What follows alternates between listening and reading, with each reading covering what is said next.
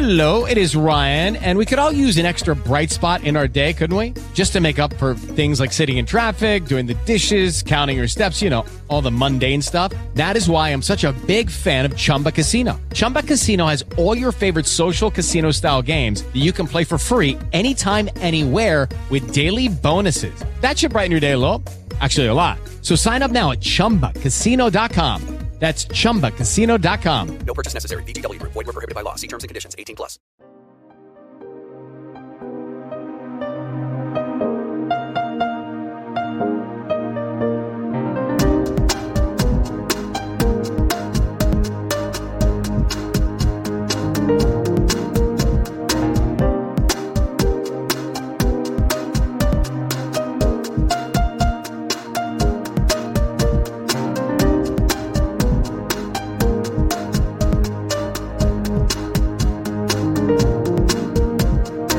You are listening to Doctor Rob White with the A U L C Ministries.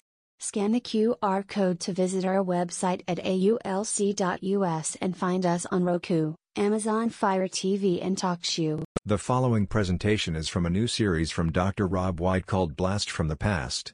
In this series, Doctor Rob will feature past sermons that were recorded live.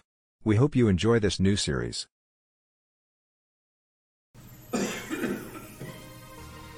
Let's open our sermon with a word of prayer. Heavenly Father, we come today opening your word. We want to hear your voice. We want to hear and see what you have to tell us and to show us just how relevant your word is today. We just ask, Lord, as we get into your word that we open our ears and our hearts and our eyes and our minds to what you have to tell us, because every time we open it, we find something new. We find something different. We know that you're not giving us all the answers, but that a little at a time, we're getting our questions answered. And one day, we'll finally get that final answer when we get up to heaven with you. We just ask that you be with us today as we open your word. Allow us to, as your scriptures say, those with ears hear. We ask this in your Son, Jesus' precious name. Amen. Our lesson comes from the Gospel of Mark, chapter one, verses nine to fifteen. In those days, Jesus came from Nazareth in Galilee and was baptized in the Jordan by John. As soon as he came up out of the water, he saw the heavens being torn open and the Spirit descending to him like a dove. And a voice came from heaven saying, "You are my beloved Son, in you I am well pleased." Immediately the Spirit drove him into the wilderness. He was in the wilderness forty days being tempted by Satan. He was with the wild animals, and angels began to serve him. After John was arrested, Jesus went to Galilee preaching the good news of God. The time is fulfilled, and the kingdom of God has come near. Repent and believe in the good news. May the Lord add his blessing on the reading of his word. Now, sometimes when we go through our lives today, we're asked to prove who we are. We've got to do something to show that we are who we are. In these days of identity theft, it's hard to imagine, but someone can steal your identity, and then you have to prove, no, I'm that person. They aren't. Sometimes when you enroll in a class, or you go to the doctor's office, or you go to the license branch, and maybe you're just renewing your license, and it's got your picture on it, and it's got your name and your address, they still say, we need proof who you are. We need you to bring in a birth certificate, a social security card, a piece of mail that has your address on it. We need you to prove you are you. Now, one one sure way of proving that we are who we are is through fingerprints. Everyone's fingerprints are different. There's seven billion people in this world, and we have seven billion different sets of fingerprints. No two are alike, just like no two snowflakes are alike. These fingerprints form such a unique pattern that once they're recorded, you can prove instantly who you are. Identity theft can't take that away from you. Now, there are never, or there's never been a case ever reported where two people in this world has ever shown the same sets of fingerprints. Now, if that doesn't show the existence of God and prove that, nothing does. No one can do that. No man can do that. At the time Jesus lived on this earth, he was identified in a very powerful way. Now, they didn't have the internet. They didn't have D N A and, and instant messaging and email and newspapers and all that. When Jesus would go from place to place, he would be recognized by his personality, his identity. But when he went to be baptized in the Jordan, God gave him the best fingerprint, the best identity ever, by saying, "This is my son in whom I'm well pleased." And a dove descended on him. And you don't get any more proof than that. So Jesus, everywhere he went, he would be identified by his works, his miracles, his deeds that he was doing. That was something that would identify him. But most of all, he was identified by God as being God's son. Our fingerprints may identify who we are, but our faith, our belief in Jesus as the Son of God, identifies us as a Christian. And that is why Jesus comes and says, "Believe in the good news." Now, Mark covers a great deal of territory in just a few verses that I've read this morning, because now we've been we've dealt with this same scenario in with Jesus being tempted and baptized and all this the last few weeks through Luke. Mark tells it a little differently, and he kind of gives us the Reader's Digest version of everything. He pulls together not only Jesus' baptism, but then follows straight through his temptation, and then his announcement that the coming of his kingdom is near, and then he calls for repentance and belief. Now, Mark uses some strong, jolting language here when you read this in the Greek, because he says the heavens are parting, meaning ripped open, and the Spirit drove Jesus out into the wilderness to where he'd be tempted immediately following his baptism. Now, Luke, Luke kind of gives us the day by day and everything that happened, but Mark, he's just boom, boom, boom, boom. He's just going through and giving it to us. He's telling us that he was not only tempted by Satan, but that he was dwelling with wild animals, and he was attended by the angels. And then he starts preaching to repent and believe in the good news. Now, in the Exodus, the Israelites passed through the waters of the Red Sea quite easily by any way, shape, and form, because Moses, through God, parted the water so they could walk on dry land. Walking on dry land was similar to walking in the desert, because there is no water, there's no moisture out in the desert. And then Jesus passing through the Jordan and going straight to his temptation into the, the wilderness, into the desert, we can think of that as he comes out, he's still all wet, and he goes straight out and to be uh, tempted by the, the devil, and he dries off in the dry air. You can almost feel, you know what it's like when you climb out of a swimming pool or out of a hot bath, and all of a sudden that cool air hits you. It's not really cool. It's still seventy degrees or whatever, but it feels cold. That's what Jesus would have felt. Now, there's an important difference between this experience of the ancient Israelites and, and, and Jesus here, because the Israelites, they very often failed the test that they were given by God. Jesus, on the other hand, he's not going to fail his test. Now, this was a dramatic beginning for Jesus' ministry here, because he came to Nazareth for the simple fact to be baptized in the Jordan. And then the Spirit descends on him like a dove, and then you hear the Father's voice saying, "This is my Son in which I'm well pleased." And that's a wonderful affirmation right there. That's a wonderful way of a father identifying who his child is. And there can't be any better thing that a father can say about a son.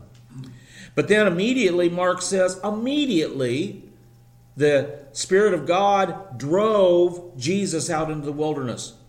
He was out there for forty days living among the wild animals. And while he was there, Satan tempted him. And the angels attended to him. They waited on him. Then, having been baptized, he's been affirmed by God. He's passed that test. He begins to preach. And Mark tells us what he preached. Listen to his sermon here, and in verse fifteen of our scripture today. The time is fulfilled and the kingdom of God is at hand. Repent and believe in the good news. It's a very short sermon. I'll bet you wish sometimes my sermons was that short, don't you? It was a short sermon, but Jesus packed a lot into that couple of sentences there. The time is fulfilled and the kingdom of God is at hand.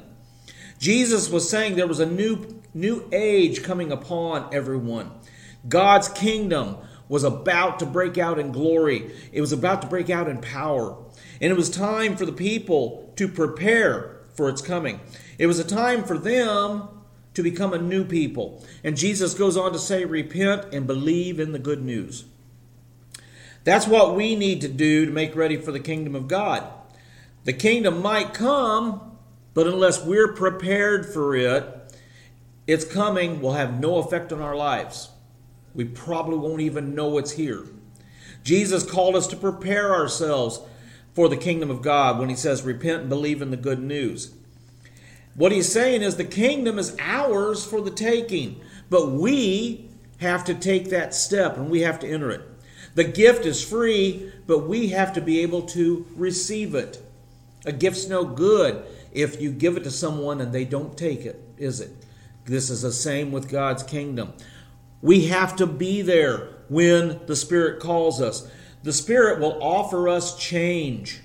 And the Spirit offers to make us new people. And when Jesus says repent and believe in the good news, he's saying repentance is all about change. Repentance involves turning around, going in a different direction. Repentance means a change from the rule of self to the rule of God. Now, our natural inclination, just human nature, is to seek fulfillment of our own desires. We want exactly what we want, exactly when we want it. Sometimes we'll throw an angry fit if we don't get what we want when we want it. Sometimes we want new clothes and new cars and new houses. We want to have fun and adventure. We want promotions and recognition.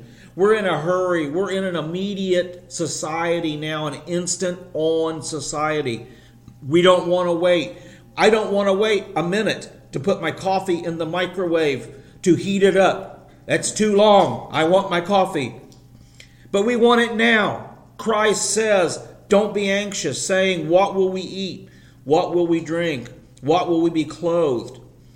For the Gentiles seek after all these things, for your heavenly Father knows that you need all these things. But seek first God's kingdom and his righteousness, and all these things will be given to you as well. Matthew six tells us that. Christ calls us to repent, to turn and go in a new direction, to change from an old person to a new person, to see the world with different eyes, to see it in a different perspective, to see it through God's eyes. Christ calls us to care less about things and to care more for God. Christ calls us to care less about ourselves and to care more about others. And that's what repentance means. It's a change of mind. It's a change of heart. It's also a change of direction. It means opening ourselves to the possibility of Christ making us a new person. Christ came calling sinners to repentance, and we can affirm that. It was good of Christ to be concerned about the sinners. Most of us, we don't want anything to do with sinners. But Christ, he loved the sinners. He loved the down and outers. Christ did a great many things with sinners. Billy Graham once said, the men who followed Christ turned the world upside down because their hearts have been turned right side up. And so they did. But what about us? What about those of us who already believe? What about the pastors and the elders and the deacons and the choir members and the Sunday school teachers and the youth group leaders? Does Christ also call for all of us to change? Well, we already did that, didn't we? Well, we can find that answer by thinking about the religious people of Jesus' day. It's ironic that when we hear the phrase scribes and Pharisees, the first thing we think of is they're bad people. The scribes and Pharisees were not bad people in Jesus' time. They were good people.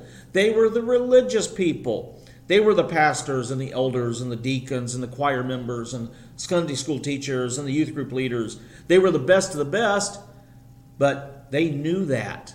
In their minds, they knew that nobody was better than them. And knowing that they were good, they also knew they couldn't repent.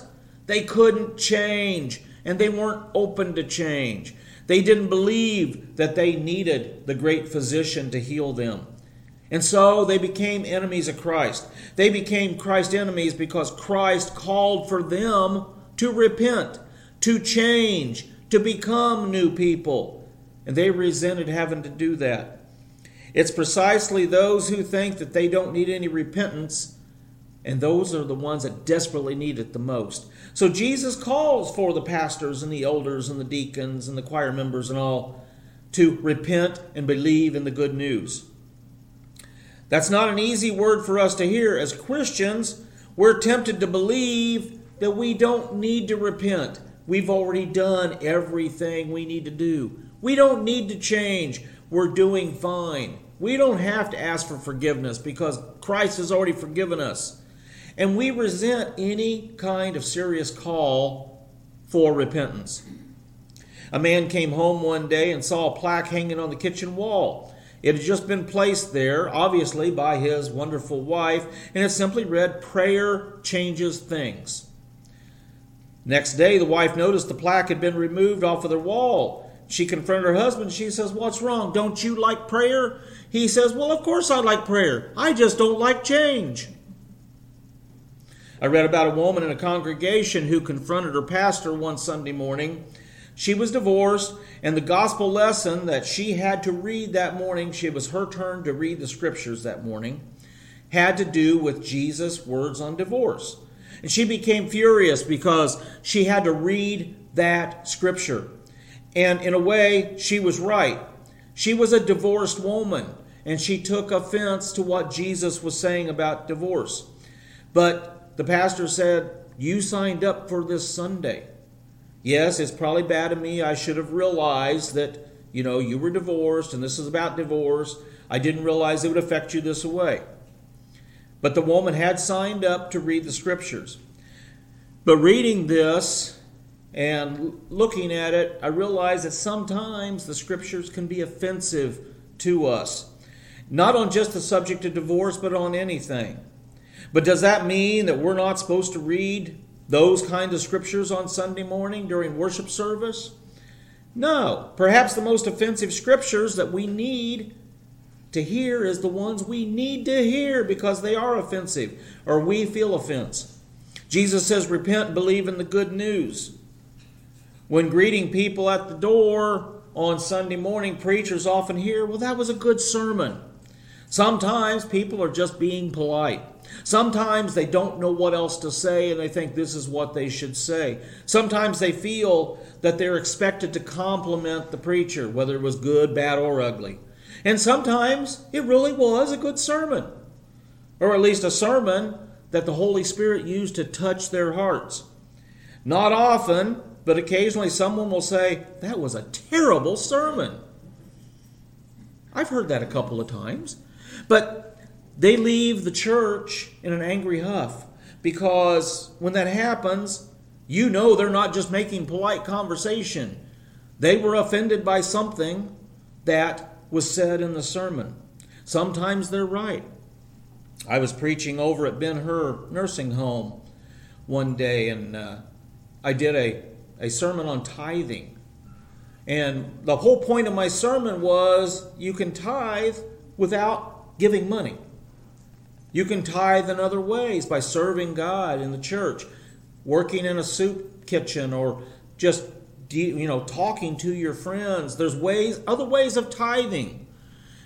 At the end of the sermon, elderly woman come up to me and she says, I didn't like your sermon. You're preaching money. You're in the wrong place to preach money. I'm going, well, you didn't listen to the whole sermon then, did you? Well, you was preaching on tithing. Yeah, tithing's not just money. And she still went away in a huff because all she did was done this and looked at tithing as money and that she didn't hear the rest of the sermon.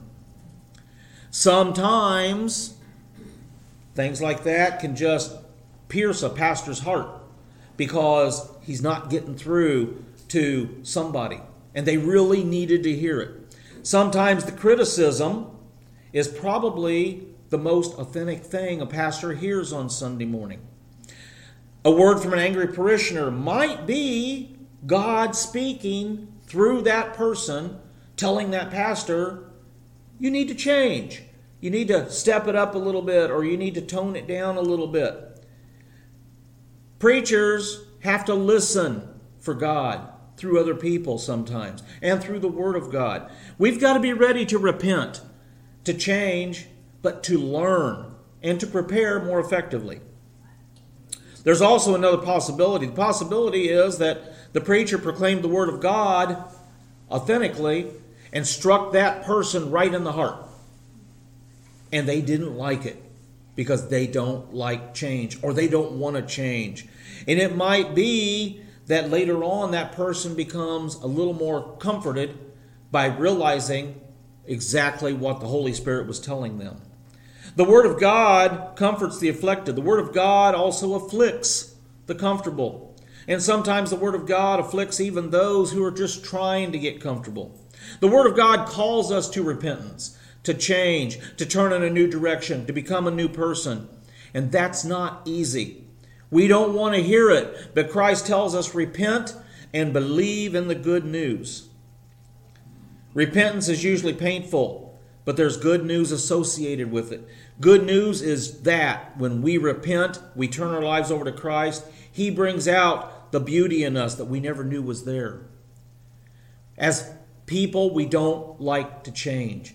I once was a member of a church that every time they bring in a new pastor, the new pastor would try to change the worship service or the order of worship or whatever and make it to the way he thought the service should go. And everyone would rebel. They didn't like change, and so they'd make him put it back. And they said, we've done this for sixty years this way. We're not going to change now. And the church still is the same today, I imagine, if I would go there, the same way everything's been done for sixty more years. They don't like change. I'm reminded of Luther Burbank. He was a great horticulturalist. Burbank became famous because of his work with plants.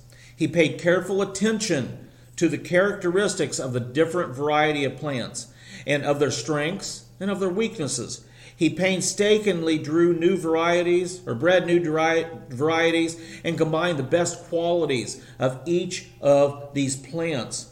And then he developed hundreds of new plant varieties, and he helped to feed the world. You could say that Luther Burbank kept thousands of people, maybe millions of people, from starvation. On one occasion, someone asked him what he considered to be his greatest contribution.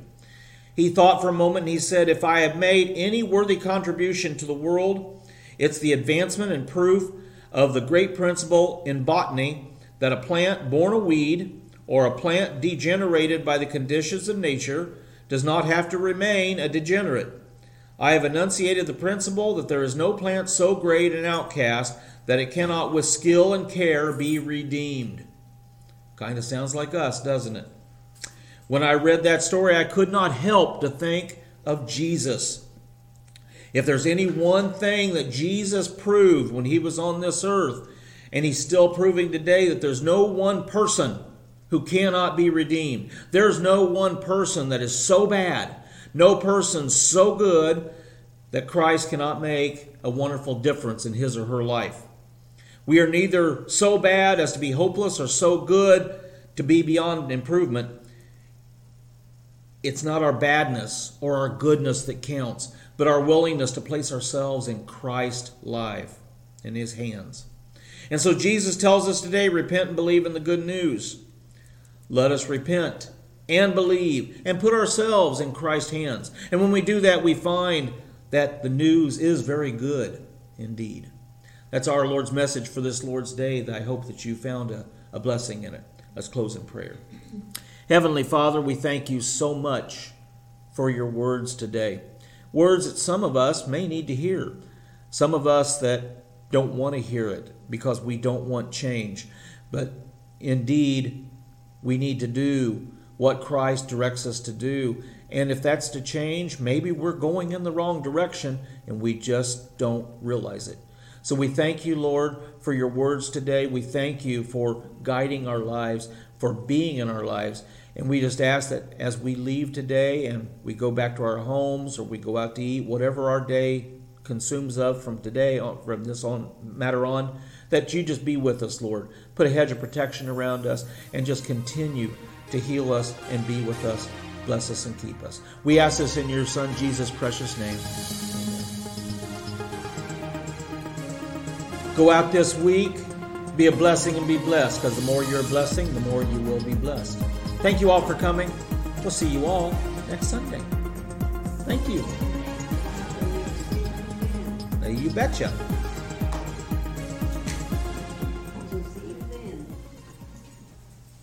Thank you for watching and listening to Doctor Rob White with the A U L C Ministries. Athens Universal Life Church is a not-for-profit five oh one c three organization. This production is an A U L C Studios video production. Copyright twenty twelve to twenty twenty-three. All rights reserved.